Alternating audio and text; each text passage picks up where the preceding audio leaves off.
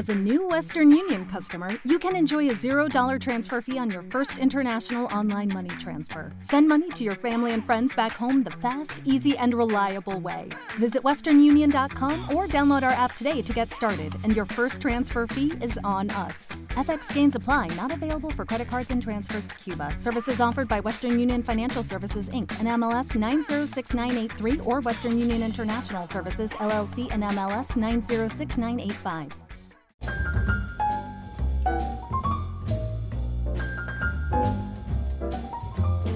When she sighs and her baby blue eyes embrace your face. Lies, all lies, what the lady wants is your closet space. Bachelor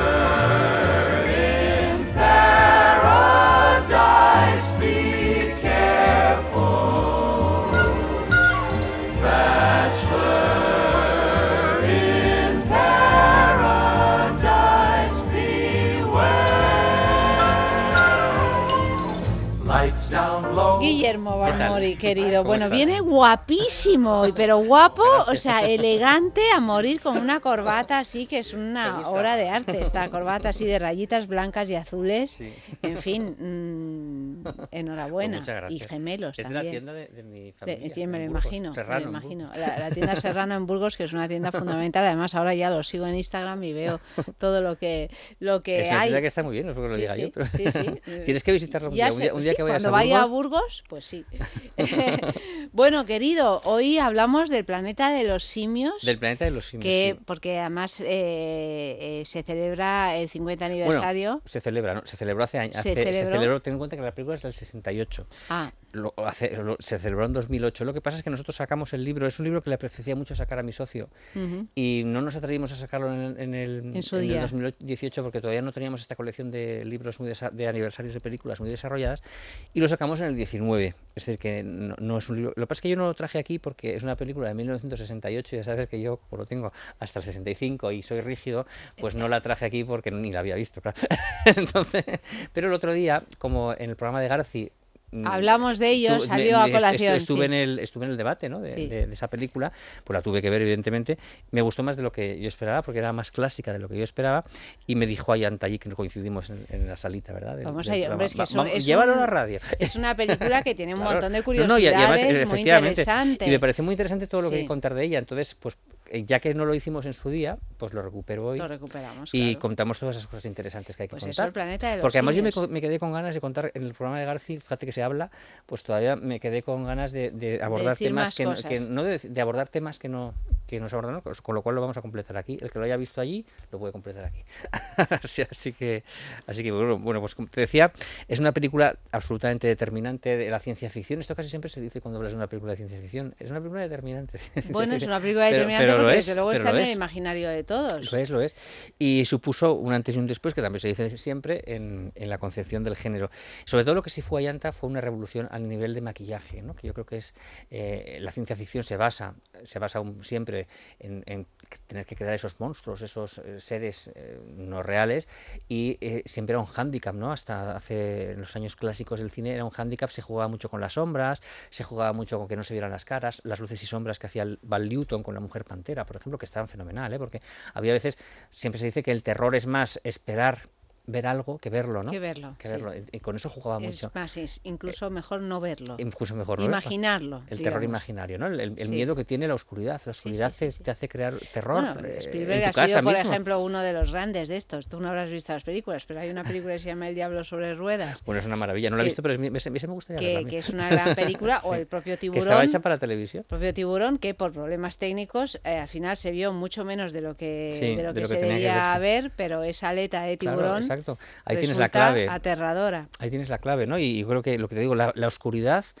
la oscuridad, un chillido en una oscuridad te puede volar la imaginación, te puede llevar a, a- a pensar cosas que a lo mejor el cine, no- por muy terrible que fuese, a lo mejor no es capaz de mostrarte, ¿no? Según la imaginación que tengas, tus experiencias y tus traumas, ¿no? Pero bueno, el caso es que esta película eh, empieza a desarrollar un maquillaje que se ve, se ve clarísimamente, que es el, maquillaje de los monos, y está fenomenal hecho, es decir, no es un, eh, incluso vista hoy en día, ten en cuenta que tiene muchos años ya, es del 68, como decíamos. Más un maquillaje que es una creación, porque no es ni una cosa ni la otra, es realmente es el planeta de los simios. Exacto, y, que fue un, una, un antes, eso sí que fue un antes y un después, ¿no? El, para la historia del maquillaje cinematográfico. Yo creo que a mí el maquillaje que más me gusta de cine, creo que lo hemos comentado aquí muchas veces, es el de Frankenstein. No tanto por el maquillaje en sí, que es muy bueno, sino por la idea, ¿no? La idea de que tuvo la Universal de ponerle aquí dos, dos estos polos, los tornillitos, que no son tornillos, son polos de, como una pila, ¿no? La cabeza cuadrada para que el cerebro le pudiera entrar. Lo hemos hablado muchas veces, ¿no? Que nos gustan los dos Frankenstein. Ese maquillaje para mí es eh, lo que es la concepción, no tanto la ejecución también, pero la concepción, la idea, o la novia de Frankenstein con ese pelo hacia atrás, ¿no? con las dos franjas así blancas, me parece tan creativo que para mí sería el maquillaje favorito para mí de la historia del cine. Pero este de aquí es, eh, a, modo de ejecución, más valioso probablemente, y, yo creo que sería, desde mi punto de vista, incluso para mí el segundo, para mucha gente será el primero, ¿no? el, maquillaje más, más valioso de la, de la historia del cine. La película eh, se supone que estamos en 3.978, ese es el año en el que, en el que se desarrolla la película, y una nave espacial con cuatro humanos ha ido a, la velocidad de la luz, con lo cual ha viajado mucho en el tiempo, pero ellos no han envejecido. Y eso y entonces llegan a un planeta que, bueno, hacer spoiler aquí ya no es, que es la Tierra, ¿no? Se sabe. Eh, yo me imagino, fíjate, cuando la vi el otro día, lo que tuvo que ser la gente que no sabía el final, ¿no? Porque esta es la típica película que todo el mundo sabemos el final. De hecho, en las carátulas del DVD y tal aparece ya la escena final con lo cual es un spoiler ya en la carátula. desde el principio. desde el principio, pero porque todos lo sabemos, pero tuvo que ser muy impactante, ¿no? Mi socio, por ejemplo, Enrique Alegrete, lo, cuenta como la vio en televisión y para él fue un antes y un después en casi en su vida, ¿no? incluso de concepciones filosóficas y de darle a la cabeza, siendo muy joven, ¿no? Como, como él era cuando, cuando lo vio. Bueno, pues eh, este, este, esta nave espacial aterriza en ese sitio y se han intercambiado los papeles con los monos. Los monos son los hombres y los hombres son los monos, en el sentido de que los hombres de los monos dominan la tierra y tienen a los hombres como si fueran monos, es decir, como si fueran animales de un zoológico. Esclavos. Y, Más, sí, esclavos y sobre todo sometidos y animales, como si fueran animales. Te he traído, eh, Ayanta, el tráiler eh, original de la película en castellano, un trocito, para que veas pues, el impacto también que causaba ¿no? en la época. El hombre no tiene entendimiento. Se le puede enseñar a hacer algunas cosas, pero nada más. ¡Quita tus sucias patas de encima, mono asqueroso! Los simios han evolucionado de unas criaturas de un orden inferior, posiblemente el hombre. No comprendo lo que trata de demostrar la doctora Cira, señor. Que el hombre puede ser domesticado.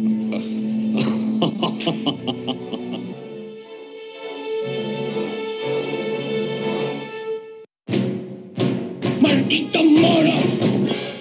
¿Dónde surgió esta civilización al revés? Doctor Zayus, fabricaría un simio, una muñeca que hablase. El hombre no puede ser domesticado. ¿A dónde pretendes ir? Siguiendo a lo largo de la costa encontraré el camino. Puede que no le guste lo que encuentre. Bueno, todo este universo no es un universo, realmente es un universo particular, muy bien elaborado además y, muy atractivo creado. Eh, Arthur P. Jacobs, que era el productor que se empeñó en llevar esta, esta, esta novela al cine, es una novela de Pierre Boulle, que decía que no, que no le, que le parecía una obra menor y que no le parecía digna de llevarse al cine, decía, decía el autor, no le parecía ni, ni posible llevarla, ni que fuera tan importante de las obras que le había escrito como para llevarla al cine. Sin embargo, em, este productor, eh, Arthur P. Jacobs, que había sido antes representante de, de, de, grandes estrellas, entre ellas Marilyn, fíjate, o sea, que había representado a grandes de los grandes, pues empeñó en hacer este, este proyecto. Ningún estudio quería algo tan extraño eh, hasta que involucró a Charlton Heston. Como él había sido precisamente agente de estrellas, sabía que la estrella, con una estrella potente, puedes llegar casi a, hacer cualquier proyecto, ¿no? sobre todo en aquella época que era la época del Star System que ya empezaba a decaer, pero seguía todavía vigente. Y Charlton Heston era, claro, Charlton Heston, con lo cual era Benur, era el Redondamientos, era mm, el super estrellón.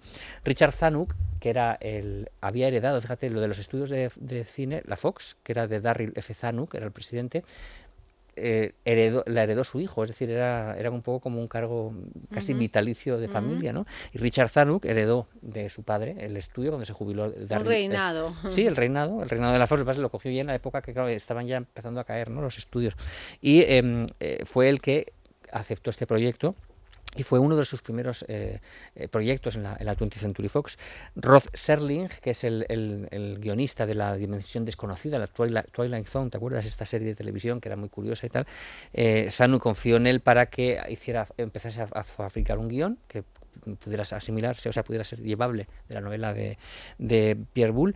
Y em, Jerry Goldsmith creó esa música, no sé si te acuerdas de la música de la película, que era como muy extraña, ¿no? Era como muy hechizante y muy innovadora, ¿no? Como eh, un poco dodecafónica, ¿no? Así un poco extraña, para, extraña como era la película y como era el planeta al que, al que llegaban.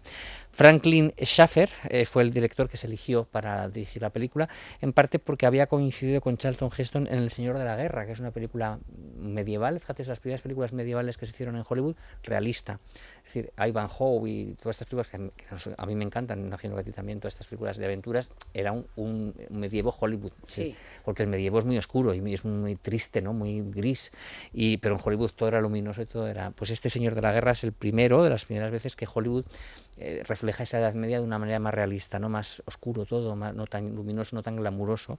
Y Charlton Heston era el, protagonista, con lo cual le elige para que, para que dirija esta película. Fíjate, también este director dirigiría Patton, Papillón y Los niños del Brasil, que son tres películas eh, emblemáticas y muy importantes en los años en los años 70.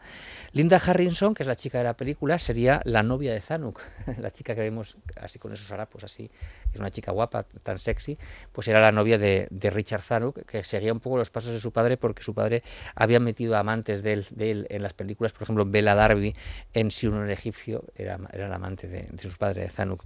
Eh, Zanuck, este, este Zanuck, Richard Zanuck, el hijo, tenía mucho miedo sobre todo con el tema del maquillaje. Decía, si el maquillaje no es creíble en esta película, nos da igual. Se nos desmorona. porque nos da igual, que, porque si la gente se va a reír de, los monos, o es que entonces no, no, tiene sentido. O sea, es vital y tenía mucho miedo, se obsesionó con que el maquillaje fuese creíble. O sea, dijo, el presupuesto, vamos a gastar lo que haga falta, pero eh, de hecho la mayor partida presupuestaria, cosa que nunca ocurre en una película, fue para el maquillaje. Y tenía razón. Y ¿eh? tenía razón, claro, tenía totalmente razón. Y le salió bien. Para ello, fíjate, contrataron a un experto en prótesis para lisiados de la Segunda Guerra Mundial en la Segunda Guerra Mundial se estaba ya, eh, hoy en día fíjate las prótesis tan maravillosas que hay, ¿no? que son se, se, adaptan perfectamente, piernas, brazos, y en la Segunda Guerra Mundial estaba esa, industria todavía primitiva en pañales, pero se empezaban a desarrollar ya cosas interesantes. Bueno, de hecho en la Segunda Guerra Mundial, tras la Segunda Guerra Mundial, se empezó a desarrollar la cirugía estética eh, por, eh, por, este problema que fue asoló a miles de,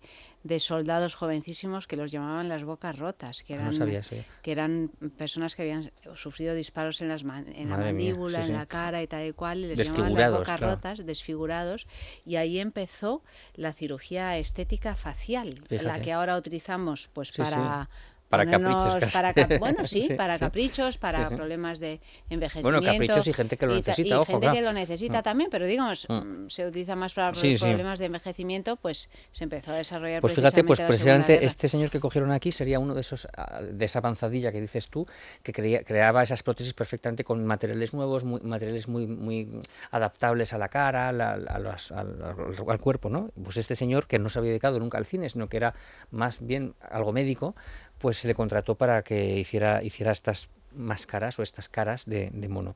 De hecho, ya te digo que el mayor presupuesto del film se fue en maquillaje y, de hecho, en las secuelas, esas que, el planeta de los simios tiene muchas secuelas, el regreso al planeta de los simios, dio lugar a muchas, eh, se fue reduciendo ese presupuesto porque siempre se pensaba que no iban a tener tanto éxito como la principal y, se nota, ¿no?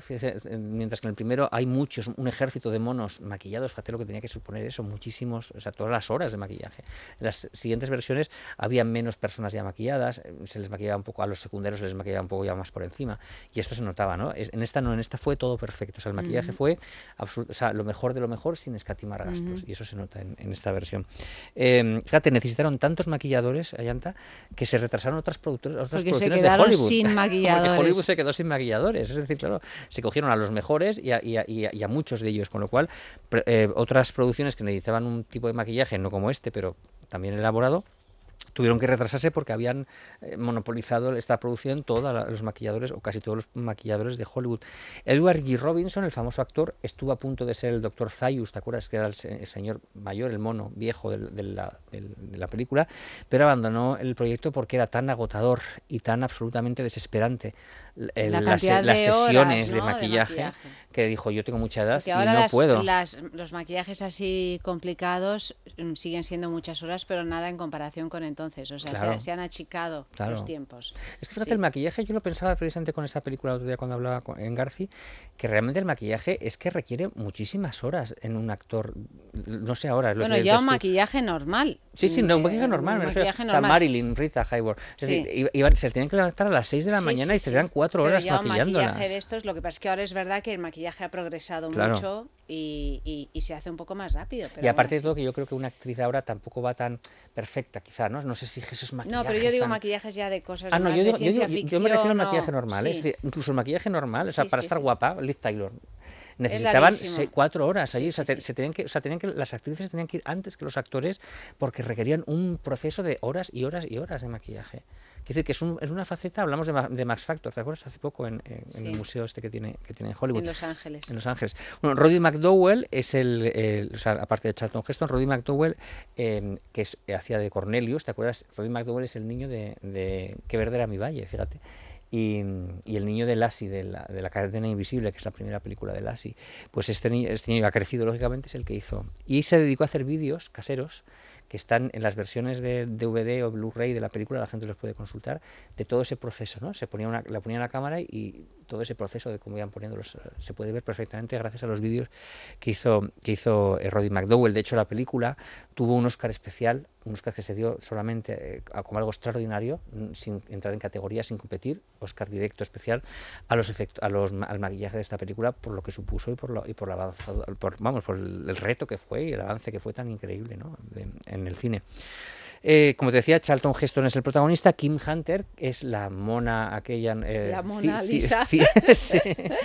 que, pero es la chica, fíjate, Kim Hunter es la chica de, de, El tranvía llamado Deseo, la mujer de Marlon Brando. ¿Sabes que está Vivian Lee, la mujer? bueno, pues esta Kim Hunter era, que había hecho también la obra de teatro en, eh, del tranvía, la había hecho en Broadway. Y en el cine también, pues esta es la que hace, la hace muy bien además. El, está ese beso, ¿te acuerdas? Que se da con Charlton Heston, mm. que decía ella, ay, es que es muy feo, no puedo, besar, no puedo besarle, decía ella. Pero yo creo que la película juega un poco con esa atracción también un poco, ¿no? Que hay que le, llama a él ojos azules, le llama, le llama a ella. ¿Cómo llamarías a un, a un perro ojos azules? ¿no? Un ojos azules. Ojos azules, porque como, no sabe ni que habla ni nada, pues eh, existe esa, esa especie de, de, de, atracción. Y luego está, a mí, fíjate, Charlton Heston, lo hemos comentado alguna vez aquí, cada vez me gusta más, que es un actor que yo, a mí, bueno, le tenía en consideración, pero no, no era de mis... Favoritos. Y últimamente, según lo voy conociendo, voy, voy investigando sobre él, según voy, voy más, viendo más películas de él, me parece una presencia tan imponente y tan impresionante y esa cara tan bíblica ¿no? que tenía y tan me parece imponente y aquí fíjate en esta película fíjate ver a Charlton Heston que un poco se jugaba con, con esto en la película ver a Benur ¿no? que es el superhéroe a, Moisés fíjate estos personajes hizo de Miguel Ángel ¿te acuerdas? en, el tormento y el éxtasis también Eso, esos personajes ultra ultra héroes diría yo no verlo aquí en esta película humillado vejado arrastrado como cazado y aún así sigue siendo eh, imponente, ¿no? Es decir, yo creo que incluso es más imponente. Mm. Fíjate, yo veo más imponente a Charlton Heston en esta película, que es hasta ya mayorcito, porque además no es de, la época de joven, que incluso en Ben Hur o, los, o los Diez Mandamientos. Bueno, y eso, es que fue a más. Fue a más, También, según fue perdiendo, perdiendo prestancia física, a mí me parece que se hace cada vez más interesante. Y, y, sobre todo que, claro, ver a una persona arrastrada, vejada, está tratada aquí como un animal, lo cazan, lo llevan así como si fueras, hubieras cazado un cordero, ¿no? Eh, y, y que siga teniendo esa, esa, esa potencia y, esa, y, esa, y ser tan imponente. La palabra sería imponente, yo creo. A mí me, me, parecía increíble, ¿no? Que, porque, claro, ser imponente siendo Benur, pues casi te lo da el papel. Pero ser imponente aquí, que estás arrastrado y tirado y, y vejado por unos monos, y que siga siendo imponente, eso ya es un veritazo. Eh, sale además, eh, es de las primeras películas en las cuales salen desnudos, de espaldas, se le ve el culo a Charlton Heston y a los otros actores. Y, y esto fue también una, es una gran exhibición corporal de Charlton Heston, como digo, en una época en la que no era jovencito ya, mm. o sea, que no era mayor, pero, pero empezaba ya, que no, no, tenía, no tenía por qué tener esos cuerpos de, jóvenes y sin embargo es, es, imponente verlo, esa exhibición continua que hace además con los cuerpos de hombres que se llevan, son diferentes, ¿no? Los de ahora son más ciclados, más eh, musculados y en aquella época eran hombres más normales, ¿no? Más, aunque estuvieran bien físicamente. Excepto pero Tarzán. Eh, sí. Bueno, los Tarzanes también avanzaban. Fíjate, Johnny Bismuller, que era un cuerpo bonito, pero no tenía nada que ver con los cachas que venían después, ¿te acuerdas? que eran así como muy, Fueron a más. muy musculados. Eh, bueno, luego, eh, y luego mm, las, las persecuciones a las que es sometido Charlton Heston en la película, que están muy bien coreografiadas, es un tema, fíjate, que yo últimamente estoy investigando bastante, que es las, las, las coreografías en el cine no musicales. Es decir, hay escenas que tienes que coreografiar por narices, de lucha, de, bueno, o de cama también. claro, de, besos. De besos. Entonces nunca me había planteado, yo no sé si tú lo habías planteado, si los oyentes lo habían planteado, la coreografía no musical de las películas, ¿no? O de las obras o del arte en general, que existe, claro. Por ejemplo, eh, eh, la escena esta de Sangre y Arena, en la cual Rita Hayworth, no sé si te acuerdas, torea a Iron Power, eso requirió una coreografía para ver cómo, se, cómo, se, un rodaje, un rodaje es todo una coreografía, porque hay que pensar que que cuando hay un, yo qué sé, pues cuando hay un traveling, pues eso eh, está todo, absolutamente al, ensayado. es coreografía. Y aquí la, la, la huida del que tiene de los monos en aquel planeta eh, se nota que está coreografiado al milímetro, además, ¿no? Es, es muy interesante cómo está, cómo está coreografiado. Y eh, recuerda un poco una película que a mí me gusta mucho, que recomiendo a los oyentes, se llama La presa desnuda. Es una película, fíjate, yo nunca he visto existe esta película de, Spielberg que era aquella de los negros, ¿te acuerdas? ¿Cómo se llamaba? ¿Cómo se llamaba? Que era, que era como de los esclavos que los llevaban, no recuerdo el título ahora. Bueno, sí, eh, bueno, ahora no. Sí, la de Spielberg, no recuerdo ahora. Yo esa no la he visto porque ya sabes que yo soy cine, pero yo de las películas clásicas nunca había visto tan desazonado como fue. Realmente, a veces, claro, tú ves los esclavos de lo que dentro se llevó, ves los esclavos negros pero claro, es que fueron cogidos de tribus, claro, yo nunca, nunca había pensado yo en eso, ¿no? No me había planteado. Y, bueno, lo habíamos hablado también en Tarzán, me parece, ¿no? Que habían traído... Sí, sí, sí. Bueno, sí, los, los que trajeron, sí, pero me refiero, a esos fueron negros que trajeron para el rodaje de Tarzán. Pero yo me no me refiero a eso, me refiero antiguamente, es decir, los, los, negros que hay en Estados Unidos son porque eran africanos de una tribu, es, evidente, pero que yo nunca me había planteado cómo fue esa captura y en esta película de la presa desnuda se, se, terrible, ¿no? Como entras en una tribu de unos señores que están ahí con sus costumbres y que te, se fían de ti y empiezas a cazarlos como si fueran no sé, gorilas, ¿no? Y, te los llevas, y eso en la película se refleja, porque la película tiene mucho de animalista, no se llevaba el término, digo, la, del, la de los simios. Em, sí, sí, a pesar, van la letra, porque sí, sí, no se llevaba, no se el, término. No sé si te acordarás tú, Tampoco había una sensibilidad tan. No, no la había. Pero fíjate, claro, no sé si te acordarás de estas escenas que te voy a comentar, pero claro, ellos cazan humanos como, como nosotros cazamos, bueno, yo no soy cazador, como el, como el, bueno, es Que es una denuncia, de hecho, al maltrato animal y, no solo animal, en realidad de, razas inferiores, consideradas inferiores. Y ahí también están pues los negros, los indios, los, tú de los eh, inferiores, Pues eso. No, no, he dicho consideradas inferiores. Por pero que luego se tuvieron que dar cuenta cuando ves las olimpiadas estas que son todos, ¿no? Por ejemplo. Por ejemplo, una de las cosas, ¿no? Pero bueno, lo que te, lo que te decía, que, que la película, es, fíjate, yo por ejemplo cuando doblegan a Charlton Heston, que además la, la película tiene un acierto que es que le disparan no sé si te acordarás, en las cuerdas vocales, con lo cual él no puede hablar. Y esto alarga mucho el suspense de la película porque él no permite, o sea, si habla enseguida, además la película es un poco ingenua en ese sentido en el que habla en inglés como habla él, ¿no? Eh, pero bueno, es, algo lícito totalmente y a mí me encanta esa ingenuidad, eso es el cine, ¿no? Ingenuidad en, cierto modo, y si no, la realidad... Tienes que aceptar ese juego. Hay que aceptarlo y, se acepta maravillosamente, ¿no? Y eso para mí es el cine y es un valor por supuesto, integrado y demás. Pero, pero bueno, hablan inglés y él, claro, si, él, piensan que es un animal que no sabe hablar, a poco que les diga algo ya, pero claro, tienen el acierto de que lo disparan al principio en las cuerdas eh, vocales, con lo cual no puede hablar y eso alarga mucho el suspense de la película y, y, hace que lo traten como un animal durante mucho, una gran parte de la película. Y, y me recordaron, no sé si te acordarás esta película que creo que a ti te gusta, que es Vidas Rebeldes, la de Marilyn con los caballos. Ah, sí, sí. Tan bonita, ¿te acuerdas? que, Con Clark Gable, que ella no soporta, son unos cazadores de caballos. Lo terrible que es doblegar a un caballo, ¿no? Con esos lazos que le echan al cuello, tira cada uno para un lado y ella se pone a llorar porque no lo aguanta. Me recordó, fíjate, un poco, Charlton Gesto sería que el caballo. Es decir, le cazan igual, le mm, cazan con mm. unas cuerdas, tiran del mm. cuello. Eh, es un poco la caza parecida y, me pareció un poco, me recordó un poco, un poco a esa película y luego la película es muy, como dices tú, es muy reivindicativa en ese sentido, que luego, por ejemplo, claro, que se llevan a, los humanos, los llevan en palos, como te llevarías a un ciervo, ¿no? Es decir, así atados, con, con unas cuerdas, pies y manos eh, al extremo de un palo largo, los vas cargando y luego los cazadores se hacen fotos con los cadáveres humanos abajo. hay cadáveres humanos y ellos están sonriendo con sus piezas como si fuera un ciervo o si fuera un, león, ¿no? Es decir, que, es tremendo, ¿no? Y esto, estas imágenes, yo creo que todavía son impactantes, como dices tú, no sé, no, la palabra animalista, entiendo bueno, que quizá todavía más verlo ahora, ¿no? Porque cobra, mayor mucha, relevancia con el paso del tiempo. Cobra mucha relevancia, por eso que, impacta, ¿no? Ver, esas, ver, esas, escenas. Em, em, este, Charlton Heston tuvo un doble en la película, que era el mismo que le dobló en Benur. ¿Te acuerdas que en Benur, no sé si te acordarás, es muy famosa la escena en la cual las cuadrigas salta por los aires, ¿no? Él, esto no, no, estaba hecho en aquella época, no existía lo digital, se hace de verdad y se hace con Joe Canut, que era hijo de Yakima Canut, que era, un, era tenía antecedentes indios y era, eh, ¿tú te acuerdas de la diligencia cuando va John Wayne va de caballo en caballo con la, con la diligencia en marcha? Ese era Yakima Canut, el padre de Joe Canut, que dobló a Charlton Heston en Benur y que también aquí lo dobla como de estos especialistas que se, jugaban la vida. Bueno, se siguen jugando, ¿no? Bueno, se siguen jugando. Yo no sé eh, cómo estará ahora lo de los especialistas, porque claro, con tanto efecto digital igual. bueno, sí, fíjate que el otro día veía la, el documental que han hecho sobre Tarantino y parece ser que Tarantino trabaja con una especialista, mujer, eh, porque en Tarantino hay muchas secuencias así especialmente complicadas físicamente para los personajes femeninos y, utiliza siempre la misma. En Kill Bill utiliza siempre la misma, que ahí doblaba Uma Thurman, utiliza siempre la misma porque tiene una confianza. De hecho, bueno, es una de las protagonistas eh, de, este documental, esta chica especialista, que no recuerdo ahora el nombre, que es una profesional. Eh, bueno, eh, enorme y que hace unas cosas... que se juega en la vida, prácticamente. Que se juega en la vida y hace unas cosas increíbles que no habría películas sin ella realmente, ¿no? y, Tarantino se la lleva a todas partes y la considera como parte eh, una parte fundamental de sus películas, tanto cuanto una actriz. Lo que, lo que pasa es que yo creo, pienso que actualmente con las regulaciones que hay, no creo que se permita que una persona la habrá una legislación, es que antes no había ni legislación, se jugaba en la vida, se la jugaban, es decir, había gente que fallecía, bueno, muchos, ahora también, ¿eh? Sí, sí, no, no, me imagino, pero imagino que estará un poco más regulado, ¿no? Creo yo, vamos, no lo sé. sí, estará regulado, pero vamos, que esas secuencias tienen peligro, no, no, seguro, no, es peligroso, por supuesto, sí, sí, sí. Para algo son especialistas, no, no.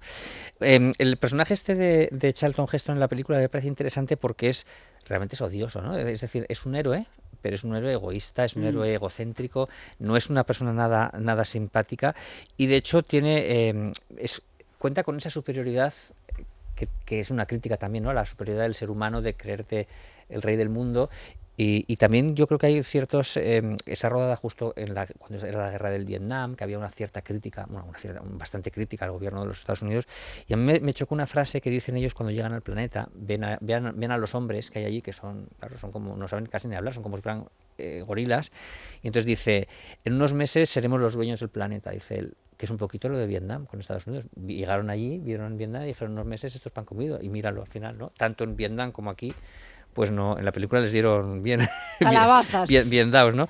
en, em, la película hay, no sé si te acordarás, hay tres tripulantes.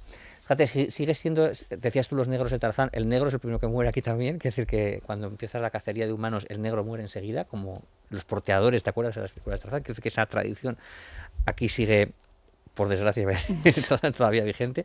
Y en realidad, el compañero de Charlton Heston ese, eh, ese, no sale mucho en la película, pero sería el héroe. Tradicionalmente lo que sería el héroe es eh, poner la banderita de los Estados Unidos nada más llegar al planeta. Charlton Heston se cachondea de él por ser tan patriota. Sería quizá el más puro, ¿no? Digamos que, que el, es el, héroe sano y limpio y, Charlton Heston sería el superviviente. Y eso me parece un punto interesante en la película porque, em, claro, realmente el superviviente tiene que ser tan odioso como es Charlton Heston, tiene que ser eh, egocéntrico, traicionero, desconsiderado, incluso racista, ¿no? para poder sobrevivir. Es una, persona considerada, una persona limpia, pura, que no fuese así, que, no tuviera, que no fuera un insatisfecho, que es lo que creo que es el personaje de Charlton Heston en esta, en esta época, probablemente no pudiera sobrevivir. ¿no? Es decir, Charlton Heston es así, es tan indeseable en cierto modo porque el superviviente tiene que serlo para sobrevivir. El otro, de hecho, el que era tan galán y tan así, a, la primera de cambio desaparece de la película, lo, mm. atrapan y se acabó, ¿no? No, no, no llega, no, no, llega, no llega más. Eh, vamos a escuchar, si quieres, Ayanta, un, un, un audio en el cual el doctor Zayus de la película habla que tiene que castrar al personaje de, de Charlton Heston. Yo no sé si lo quieren esterilizar o castrar, porque no se dice, la película no sé cuál técnica es la que quieren pero utilizar, algo malo pero en cualquier o, lo, caso. o lo castran o lo esterilizan, no sé qué método es, pero eh, lo quieren ejecutar con él en la película. Dígame quién es y de dónde procede y le prometo que ningún veterinario le intervendrá. Se lo dije durante el interrogatorio. Mintió. ¿Dónde está su tribu? Mi tribu. Viven en otro planeta, en otro sistema solar. Incluso en sus invenciones hay algo de verdad. Esa mítica comunidad de la que dice procede Fort Wayne. No me cree. Un fuerte. Inconscientemente ha elegido un nombre con significado beligerante. ¿Dónde fue criado? eh? Entonces, no cree en la acusación del fiscal. No cree que soy un monstruo creado por la doctora Cira. Desde luego. Oh, es usted una mutación. Eso es lo que afirman Cira y Aurelio. Está cayendo dentro de la herejía, doctor. ¿Eh? Sí, claro. Bueno, pues este es el diálogo ese, fíjate, castrar a Charlton Heston, ni más ni menos. O sea que suena un poco así. Bueno, eh, como te decía, la película es- está muy bien establecida todo lo que es el, digamos, el, eh, las clases sociales, ¿no? Por así decirlo en la película. Los gorilas serían soldados, porque claro, es el planeta de los simios. Hay monos, hay gorilas, hay, hay chimpancés, hay- claro, es- y todos ahí están representados. Los chimpancés serían los intelectuales y los orangutanes serían los políticos. Es, Mm. la, la La división, división la social. división social que, que hacen. Y, y es muy curioso porque la película muestra una civilización más atrasada, es decir, se supone que estamos muchos años después, sin embargo, acuérdate un poquito de la estética de la película, vivían un poco como en la Edad Media, ¿no? Es decir, sí que tienen, es curioso porque tienen muchas, eh, tienen muchos hallazgos, tienen armas sofisticadas, la- las partes médicas están muy sofisticadas, hacen transfusiones, es decir, que, que está avanzado, pues sin embargo, estéticamente y, y, y, ah, digamos, eh, estructuralmente se, se siguen rigiendo por una, una- una estructura casi medieval en, las- en la concepción de los edificios y demás.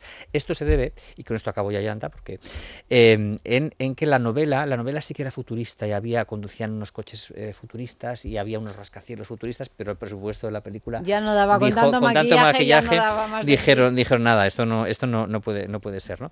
Pues, pues eso, eh, lo dicho, Ayanta, que es una película que, que yo no había visto, que me, que me pareció interesante. Pues eso, y que sigue siendo vigente, yo no la veo nada, nada anticuada. Y hay, hay películas, fíjate, yo, que se conservan muchas veces peor. Las películas igual de los años 70 que las de los sí, años sí, 40. ¿no? indudablemente, Y- indudablemente. Y, esta la veo, la veo bien. Y luego dejo ya una duda, que esto sí que es una duda que se me plantea a mí. Ellos adoran a un Jesucristo simio, es decir, partiendo de que... Tienen de- un dios. Tienen un Dios. Es decir, Dios, Dios entendido como eh, para los creyentes, sería capaz en un planeta simio de mandar un Jesucristo simio a esos simios para que para, para, bueno, para decir que están salvados, como vino Jesucristo aquí y que siguieron esa fe. Parece ser que eso apunta, la, la película apunta un poco a eso, ¿no? Es un interrogante que Dios, claro, si son humanos, Dios manda uno igual que los humanos. Si son simios, Dios mandaría un simio, ¿no? Para al que O- luego o, o- o idolatran. serán los simios que necesitan crear un dios. Claro, también puede ser. Claro. La, la película no lo dice, pero bueno, yo lanzo, lanzo esa duda. Para mm, despedirnos, encontrar una canción Al fin y que. al cabo es a, su imagen y semejanza. Claro, ¿no? pero es, es que Pues es, eso. es a su imagen de semejanza. Pero, es- pero si son simios, tienen que mandar un simio, Sí. Dios. Y si fueran lagartos, Dios mandaría un lagarto. Igual alguien tú esto una herejía, pero si el planeta es de los simios, es de los simios. Eh, igual hay otros planetas en los cuales Dios ha mandado. Bueno, es eh, una herejía total, eh, puesto que la Iglesia, no sé si, si lo sigue diciendo ahora o no, pero siempre ha mantenido que los animales no tenían alma, ¿no? Claro, claro, exacto. Por eso Pues- te digo. Pero bueno, esto es, es un debate interesante, ¿eh? porque ellos adoran a una estatua de un señor, que igual que aquí adoramos un crucifijo. Quiero decir que, que eso es un, es un debate interesante. Pero bueno, aparte de los debates, yo he encontrado una canción que te traigo que me, que me parece muy curiosa y yo no se la conoces. Es, un- es de 1981 de un grupo que yo no conocía que se llama Adam and the Ants, no sé si te suena, y que se llama Picasso visita al planeta de los simios, la canción. Y es muy de los 80, pero es muy divertida. Así que, así que si quieres nos despedimos con ella. Muchas gracias, Guillermo. Buenas noches. Buenas noches.